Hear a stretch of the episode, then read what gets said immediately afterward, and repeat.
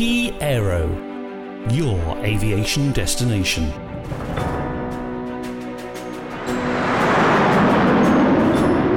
Military aviation. Hello and welcome to episode twenty-seven of the Air Warrior Podcast. I'm your host, Richard Thomas, and coming right up, we're going to be focusing on all the news and developments learned during Airbus's recent Trade Media Day, from insight on fighters and transports to unmanned systems and the latest insight on space. Joining me this week is Key Publishing's Modern Military Group Editor-at-Large Alan Warnes, who is, as we all know, a key architect, what we all read in the outstanding Air Forces Monthly and Combat Aircraft Journal magazines, who will share some of his insights from the briefings and will also be bringing you an exclusive interview recorded during a recent visit to Airbus in Spain to learn more of the Spanish Air Force's Eurofighter upgrade and acquisition aspirations. No time like the present. Let's get to it. So, morning, Alan, or hello, Alan, I should say. Um, we have a couple of briefings on Airbus's activities in the space domain first, which sort of touch a little bit on the U K's Skynet six SATCOM program. You can read more about that, incidentally, in January's issue of Air International. But I think one of the most interesting things, not necessarily news per se, but it was a little comment from Andreas Lindenthal, who is head of space systems business at Airbus. And he was asked about Russia's recent um, anti-satellite test, which of course was a, a kinetic effector, and it uh, impacted and destroyed an old Russian military communications satellite. So uh, Mister Lindenthal said that this test he, he described as being not very sophisticated, adding that he did not know what motivated such an action. An action, of course, that resulted in one thousand five hundred pieces of debris that have been spotted or recorded being added to a specific low-Earth orbit. And, of course, there are concerns that this new cloud of debris could render certain low-Earth orbits as effectively being out of bounds due to the threats posed by the debris traveling at, you know, many, many thousands of miles per hour as it orbits around the Earth. And also, interesting, he said that, that you know, not necessarily that this will create, but actions like this make it an even greater likelihood that something called the Kessler effect will happen, which is an unstoppable cascading series of collisions that will render much of or all of various uh, Earth orbits as being out of bounds to sort of international military and communication satellites. So it's a very interesting forthright comments from someone well-placed in European industries, you know, a, a company that's got such interest in the space domains to be able to comment so explicitly and condemn so explicitly the actions by uh, Russia. He sh- actually, I should jump in, Alan. He did say that he thought that the Russian people, society, let's say, would probably view this action in the same way that he viewed it, as in with a degree of sadness, as in this was an act of an administration we could purport to say that doesn't represent Russian society as a whole. But nevertheless, obviously, he raised the concerns that one thousand five hundred pieces of debris whirling around the Earth is probably not a good thing to have. So that was an interesting point, I think, to uh, to, yeah. to to come from the space side of things. Yeah, sounds like it. Good old Russia. I jumped into a briefing on the Eurodrone, which is, of course, a male, a medium altitude, long endurance, remote piloted or uncrewed air system being developed by a quad of European countries, France, Germany, Italy, and Spain. And obviously, one of the program engineers was uh, delivering a briefing, as they do during the trade media days. Um, and they said that uh, France, Germany, and Italy are all apparently uh, ready to move ahead on the Eurodrone contract, which, of course, hasn't been signed.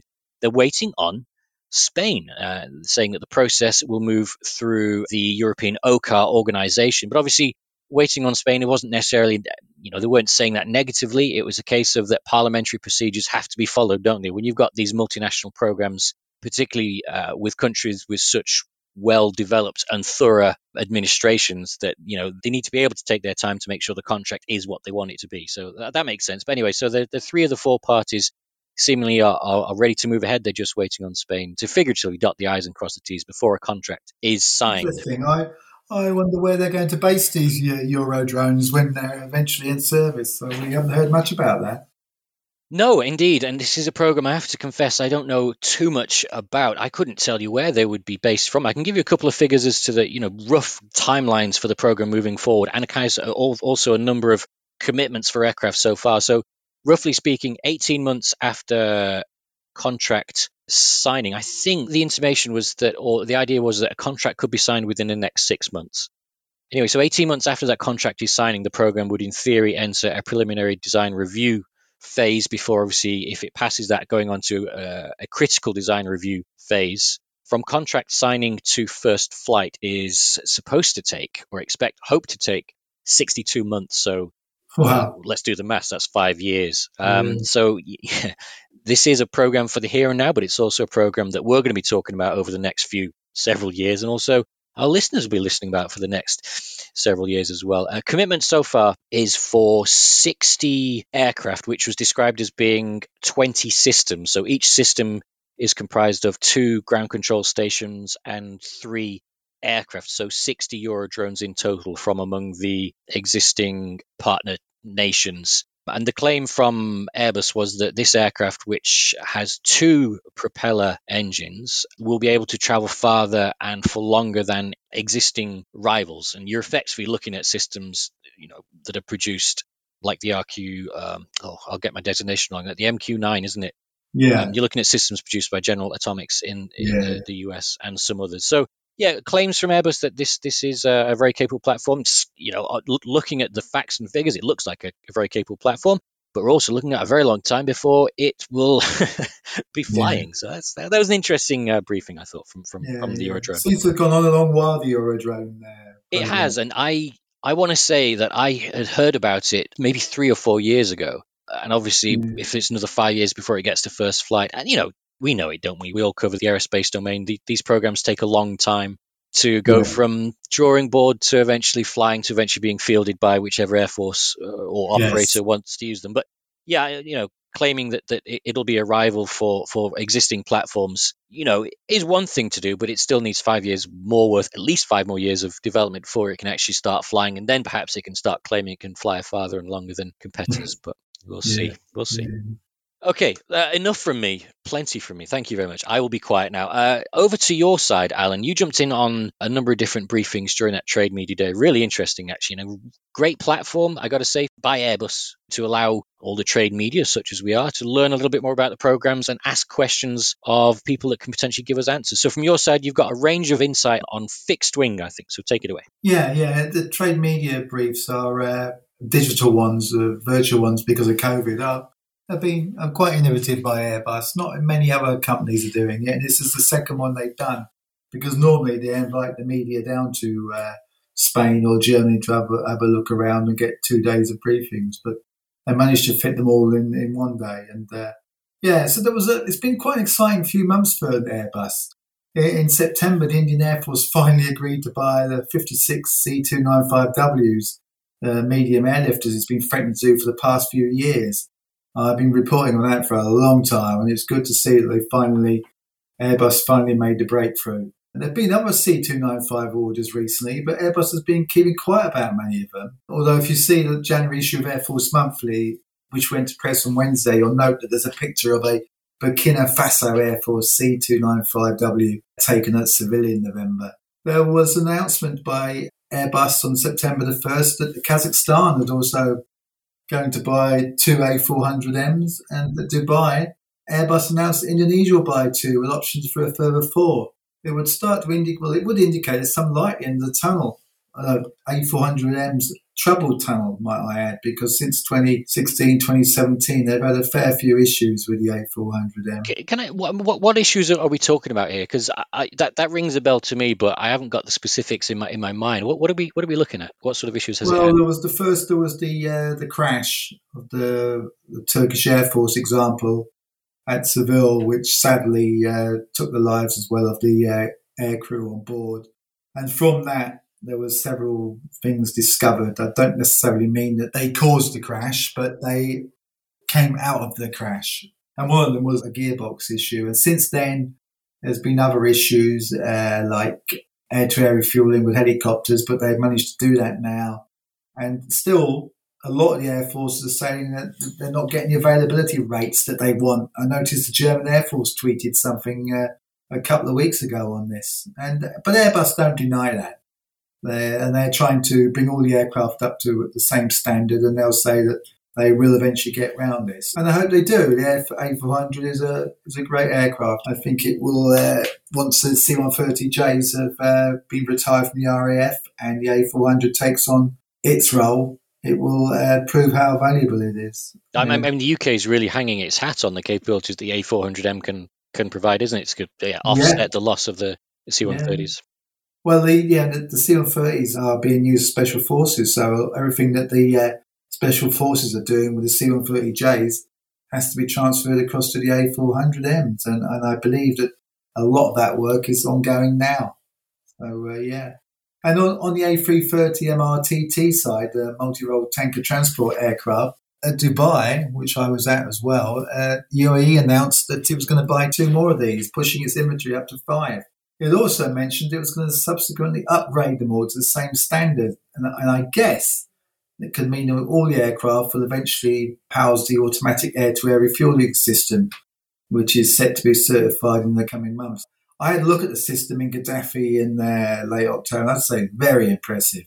To refuel an aircraft automatically is pretty impressive. You know, all the movements that are going on in the turbulence in the air, and it still managed to do it. And uh, they're the only people that are doing it. The Boeing hasn't got anywhere with it on the K C forty-six. So, uh, yeah, they're leading the way on that one. And Singapore are involved as well.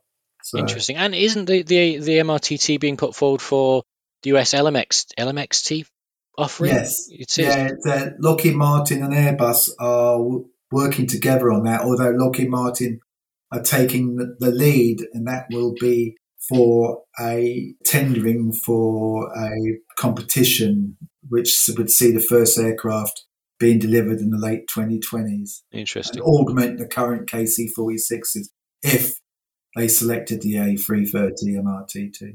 Yeah, and then there was some discussion on Eurofighter as well, and it was very interesting to hear that uh, the German Air Force Eurofighter had been working with two of Airbus's remote carriers. And this is all part of a, the testing the manned-unmanned teaming elements of Europe's future combat air system. But one of the things that is interesting me is Project Halcon. This is the program where the Spanish Air Force buy twenty new Eurofighters, and it what should be signed by the end of the year. But when I was in with Airbus in Madrid a few weeks back, it became evident to me that there's a bit of nervousness about this. Uh, Airbus want the contract signed by the end of the year, but that's not looking likely now. The problem is this acquisition is linked with the German Air Force Quadriga procurement of thirty-eight aircraft. Both Air Force will benefit from the economies of scale of a joint purchase, but if Spain doesn't sign this, the contract soon, the Germans will have to go alone, which could increase the cost by up to twenty percent. So, and if Spain decides at a later date to replace its older Hornets with these aircraft, Uh, currently based in Gando in the Canary Islands, so we'll have to see a, also see a price hike. So you can understand the uh, predicament that uh, both the Germans and the Spanish find themselves in. And I spoke to uh, Raúl uh, Tenno while I was in Madrid, the sales manager for Combat Aircraft, Airbus Defence and Space, and he talked to me about not just Project Halcon, but also the uh, aircraft that Tranche ones that are being upgraded. That's an interesting one. So we've got we've got uh, Germany waiting on Spain for decisions or yeah, commitments on two programs, Eurodrone and uh, yeah. Eurofighter as well. That's an interesting position for uh, Madrid to find itself in. Okay. Yeah, yeah. I have to say that a lot of stuff going on in Airbus at the moment is, is the most exciting stuff is going on in Spain. Oh, indeed. Spain, Spain seems to be the place at the moment for Airbus. Well, fortunately enough, you were able to find yourself there, as you said, a few weeks back. That's a perfect cue. Um, Alan, thanks as always for your time. Really, really appreciate it. Let's cut now to the early recorded interview with yourself and Airbus from Spain. Alan Warnes here, the uh, Group Editor at Large Combat Aircraft, Air Forces Monthly. And I'm talking to Raúl Tenno, the Sales Manager, Combat Aircraft, about uh, the current work that uh, Airbus are doing on the uh, Eurofighters. So, nice to talk to you, Raúl. Could you tell me, you're uh, upgrading seventeen uh, Tranche ones. Could you tell us a little bit about what that upgrade covers? Hello, Alan. My pleasure uh, being here with you. The Tranche one retrofit is the process uh, contract that we have for the Spanish customer, which consists on the upgrade of the previous, or let's say the first uh, Eurofighter aircraft of the Spanish Air Force that we delivered, the first Eurofighters. As you know, the Spanish Air Force has currently three different tranches. They have the Tranche one, they have the Tranche two, and they have the Tranche three, which means that uh, the subsequent aircraft, they are having more capabilities uh, as far as the program keeps on evolving and integrating more capabilities to the Eurofighter aircraft. So um, with this process, the Tranche one, uh, which are the legacy aircraft, the, the initial, the original aircraft, uh, what we are doing here in Getafe is upgrading them so that they are closer to the Tranche two and Tranche three standard, and therefore with the similar capabilities that this more modern and more capable Eurofighter they have for the Spanish Air Force. For example, it includes uh, equipment and systems like the computer symbol generator, digital video and voice recorder, laser designator pod, uh, or maintenance data panel, which means that uh, this upgrade is focused on improving different aspects of the aircraft, uh, operational aspects and also maintenance aspects.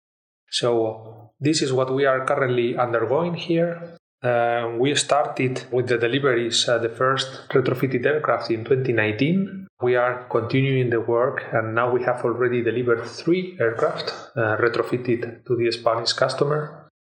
Currently, we have five more aircraft in the final assembly line where the retrofit work is happening, and uh, we are expecting uh, to finish this retrofit by the end of twenty twenty-three. So that means that uh, our maximum capacity is around four or five retrofit aircraft deliveries per year.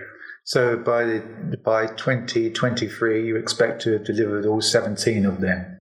Yes, this is the goal. Okay, and I, and I guess they're going to uh, the training or the units at um, Morón de la Frontera near Seville. Yes, the Tranche one uh, are currently based in uh, Morón, in, uh, next to Seville, uh, the eleventh Wing, and uh, these are the aircraft that are being retrofitted. So once they are uh, retrofitted, yeah. They will go again back to, to the original airbase to Morón. It's great that you found a use for the Tranche ones, because in the U K we're uh, we're what we call reclaiming them. In other words, uh, we're scrapping them really for spare parts. So well done to Spanish Air Force and to Airbus for finding a new lease of life for them. Mm-hmm. And uh, of course you have uh, Halcon as well, Project Halcon, which you are hoping to sign a deal for by the end of the year. Well, our uh, goal obviously is here uh, to, to serve the customer, so uh, we are ready uh, as soon as the, the customer is, is ready. The Spanish Air Force uh, combat fleet uh, consists mainly on two types of aircraft. There is the Eurofighter, but there is also the F eighteen. These F eighteen aircraft, they are operating in three different bases. One in Zaragoza, another one in Torrejón, which is very close to the airport yeah. here, and then uh, Gando Air Base, which is in the Canary Islands. These aircraft, they are uh, the oldest, and uh, when they were acquired almost forty years ago, uh, also second-hand. So uh, given also the uh, difficult or harsh environment uh, in which they have to operate, Uh, clearly, uh, they are aging and coming to the life uh, that uh, they have remaining.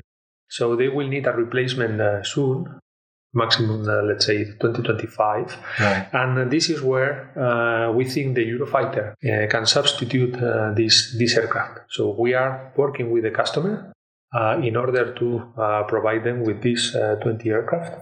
Uh, and uh, as, we, as I said, we are ready for offering this and implementing this uh, as soon as uh, they are ready. And what will the upgrade of these aircraft include? Well, um, these uh, would be new uh, Eurofighter aircraft. No? So, uh, Sorry, yes, of course. New, they're new, new aircraft, yeah. And what does the, the new aircraft include? Yeah. Systems on board? Yeah, uh, well, it will be the latest uh, st- standard that, okay. that the aircraft has. From the very beginning of the program to now, uh, the program has uh, kept on including more and more air-to-air, uh, but especially air-to-surface capabilities. Uh, so uh, beyond visual range capabilities, also additional uh, missiles, additional armament uh, is incorporated. And obviously, uh, well, depending when Halcon happens, yeah. um, as the program keeps on, on developing and progressing, we might be in a position uh, to offer the latest standard to the Spanish customer. So uh, this is uh, what is on the table today. And that includes the A E S A radar as well, the uh, Mark one. Well, the E-Scan radar is uh, currently in development. This is uh, a program that Spain um, well joined also with the rest of the nations. As you know, there are different variants depending on the operational requirements of yeah. each customer. And in this case, uh, there was a contract for one hundred fifteen E-Scan radars. From uh, it was a joint uh, contract from uh, Germany and Spain, of which, for the time being, five belong to Spain. So, uh, well, this is uh, uh, the, the E-Scan radar program. And then um, yeah. for the configuration of Halcon, uh, yeah. allow me not to disclose no. uh, too many details uh, for the time being. No, but it will increase the uh, the aircraft's capabilities quite a lot, providing capability of carrying new weapons, as you as you suggested too, as well. There, absolutely. Being the latest standard, uh, the customer uh, will get the latest tool and the latest capabilities. So that is clear. And then, compared to the F eighteen, uh, the aging uh, aircraft that they have in the Canary Islands, yeah. it will be a brand new aircraft with uh, all the life. Uh, Uh, in front, and uh, it will be the perfect tool uh, to, to accomplish the mission uh, in that region. Great. So that when will they deliveries start? twenty twenty-four, if all goes well? twenty twenty-five? Well, uh, we know that the F eighteen uh, replacement needs to happen around twenty twenty-five. Okay. And uh, obviously, uh, as soon as the contract uh, would be signed, then uh, we could start working on, on those aircraft or producing these aircraft. And uh, taking into account that uh, it takes around four years from the very first part until the delivery of the aircraft uh, and uh, going to, to the base with it to start operation, then uh, to, to be on time for twenty twenty-five, clearly the, the time is uh, is now. Yeah, and I guess by twenty twenty-five you'll be marketing more Eurofighters to the Spanish Air Force to replace the other fifty-two Hornets which are currently serving. Yes, exactly. Uh, this is our, our aim, our goal. Uh, we think that we have uh, not only the, the, the most capable uh, aircraft suitable to the Spanish requirements, but also uh, we, we have to remind no, that uh, this is a program with uh, a lot of industrial involvement, a lot of return on investment, um, a lot of employment generation in the country. And therefore, when we look at the different angles, uh, we believe uh, it is really the uh, solution also for the future. When these uh, additional fifty-two F eighteen that are currently operating in the peninsula uh, in Spain yeah. will need to, to be phased out um, in a few years' time. Yeah. So uh, the, we hope the Eurofighter is well positioned there. Which means, if, of course, if you were to replace them Hornets, which were delivered, as you say, thirty to forty years ago, we could see one hundred fifty Eurofighters operating in Spain by then, if that was to happen. Mm-hmm. Yeah, uh, the uh, current fleet of combat is uh, one hundred forty aircraft uh, here in Spain, uh, both with the Eurofighter and the F eighteen. Yeah. So, uh, yeah, this is uh, obviously our, our desire or our, our, our target. Great, and despite the fact that you... You do fourteen percent share of work share, don't you, I think, of Europe? But uh, yes, you, could, you could end up being one of the biggest operators of uh, Eurofighters if you would eventually sell more to replace the Hornets. Sort of. It would be a pleasure. Uh, what is clear is that, uh, obviously, uh, this program is uh, also giving a lot of benefit, industrial and social and economical benefit. Uh, we are maximizing this uh, fourteen percent, and al- also because of the setup of the program, the most successful it is, uh, the most return to the nations is coming back. So uh, obviously it would be a pleasure, but also it would be extremely convenient in terms of uh, industrial knowledge, of technologies, of workload, employment here in Spain to increase uh, and go uh, for the Spanish Air Force. Uh, for uh, for the Eurofighter, for Halcon first, and hopefully for the rest of the F eighteen in the future as well. Great. Well, thanks so much, Raúl, for your time. And it was a great uh, presentation. Thank you. It was my pleasure. Thank you very much, Alan. For our listeners, if you'd like to know more about the topics discussed today and all the rest of the news from the air domain, please visit the Key Aero website. And But for now, thanks very much for tuning in. Catch you next time. Thank you.